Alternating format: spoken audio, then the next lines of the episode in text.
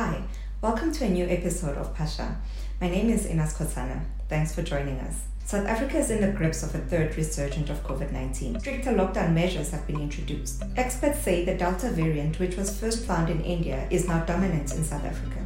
Joining us today is Professor of Vaccinology and Director of the SAMRC's Vaccine Infectious Disease Analytical Research Unit at the University of Witwatersrand. Shabir Madhi starts by discussing how bad the virus is and how infection rates vary across the country's provinces.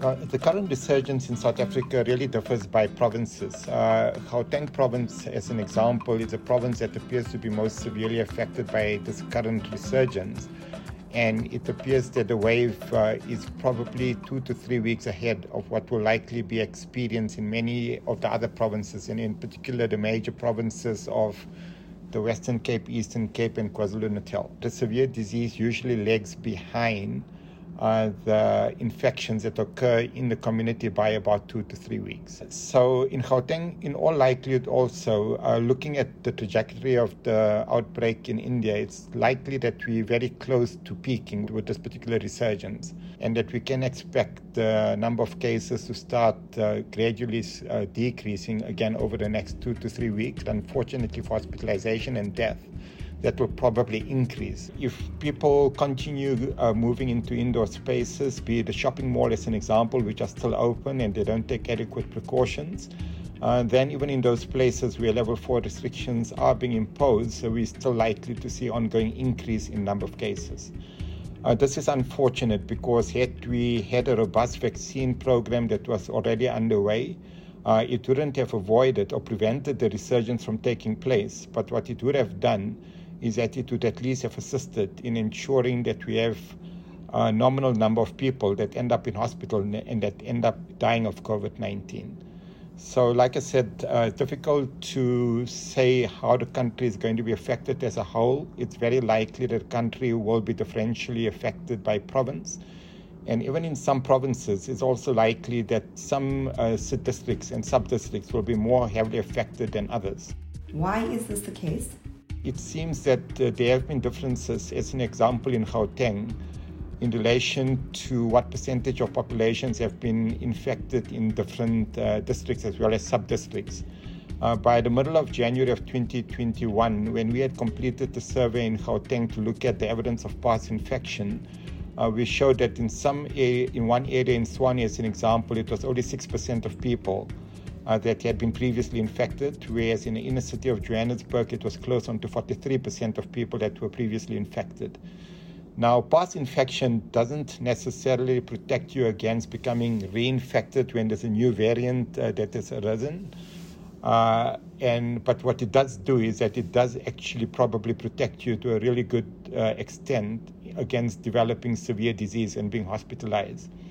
So I think what we're already seeing in Gauteng is that some uh, communities uh, and some uh, people from some living in certain districts and sub-districts are being disproportionately affected this time around. And the reason, unfortunately, for that is that in the past, uh, they were probably uh, they were probably much more cautious about uh, avoiding being infected, but they remain now susceptible uh, to being infected with the virus that it's much more transmissible and possibly also more virulent uh, based on one uh, analysis that was done in Scotland compared to the variants that have previously circulated.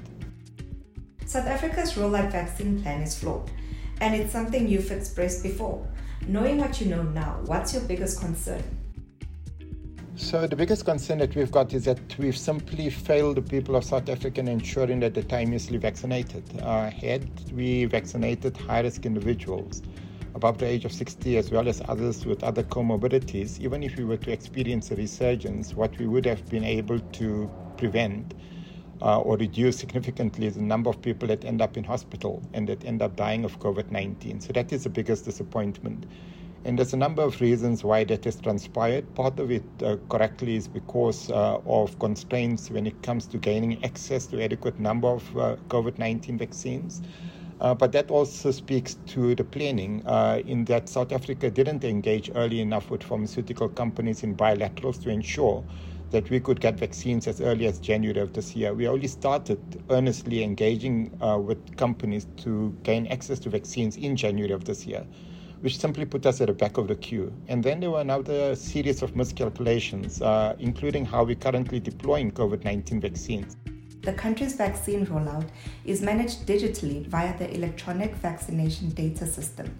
Professor Madhi believes this is flawed. It actually exacerbates the inequity uh, that exists in the country uh, when it comes to healthcare. What we see happening uh, with the EVDS is that people from higher socioeconomic conditions, people that have access to medical insurance, uh, medical aids, uh, they are being disproportionately more likely to be vaccinated than people uh, that uh, come from lower socioeconomic conditions or people that don't actually have access to medical aids. So the EVDS system, it sounds good on paper, but it simply is not doing what we want it to do, which is to ensure that we get as many people vaccinated as possible.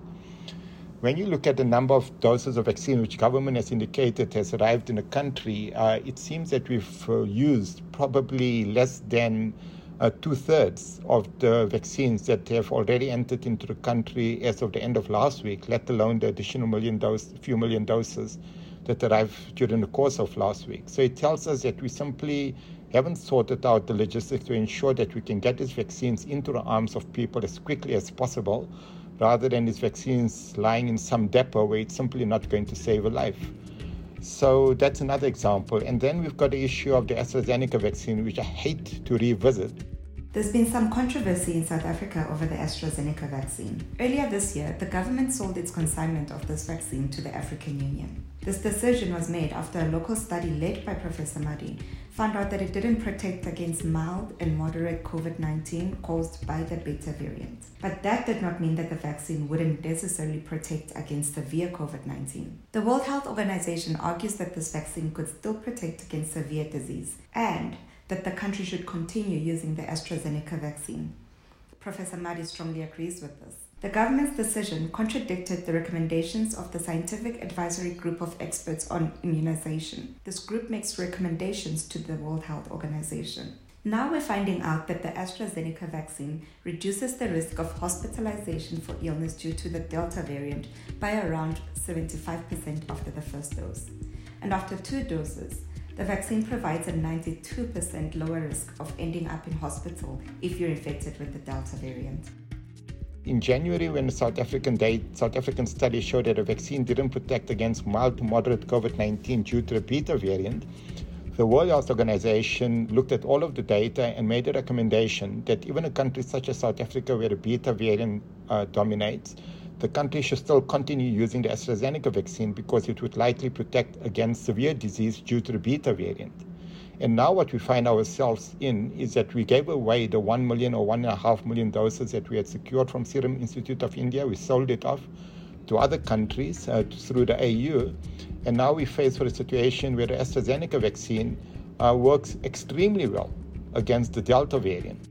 So, what should be done yeah, what realistically should be done is that we need to ensure that we get as many people vaccinated as quickly as possible. It might be a bit too late for Gauteng to benefit from that. Uh, because, like I said, Gauteng is probably already peaking with this current resurgence, and we'll probably start seeing cases going down in the course of the next three to four weeks, although the number of hospitalizations and deaths will probably increase in the next two weeks or so, uh, because that usually lags behind the infections that have occurred in the community. Uh, but for other provinces, we need to ensure that we start getting people vaccinated as quickly as possible. And we shouldn't actually start trying to focus on getting the second dose of the Pfizer vaccine into people that have already received a single dose. We need to ensure that we get as many people above the age of 60, and in fact, above the age of 40 who have got underlying medical conditions. We need to get as many people as possible received at least the first dose of the Pfizer vaccine or the Johnson & Johnson vaccine a single dose of the Pfizer vaccine uh, has been shown to have oh, more than 90% protection against hospitalization due to the Delta variant. And with two doses of the Pfizer vaccine, that goes up to 96%. So we know that we've got a shortage of supply of vaccine. So what we need to focus on is ensuring that we open the gates of the clinics, be it in private or public, where people can be vaccinated as quickly as possible government has indicated, I think now that it's got closer to two and a half million doses of the Pfizer vaccine that has now arrived, including the vaccines that have come from the COVAX facility. In addition to which, I think we meant to be having about two million doses of the J and J vaccine. we need to ensure that we use that 4 million doses of vaccine in a space of like two weeks and not two months. And that is what we need to focus on. And again, uh, it doesn't help our country and it doesn't help us in terms of what we're trying to achieve at this stage of the resurgence to try to give people a second dose of vaccine when large numbers of high risk individuals remain still completely unvaccinated. So we need to ensure that we get a single dose of either the Pfizer vaccine or the J&J vaccine, which are the vaccines available to us. We get at least a single dose of those vaccines into the arms of people as quickly as possible. Vaccinating people remains imperative in fighting COVID 19. The hope is that the country can see out the resurgence and vaccinate as many people as possible. Thanks for listening to this episode of Pasha, produced by Ina Skosana and Osea Patel. From me, it's goodbye for now.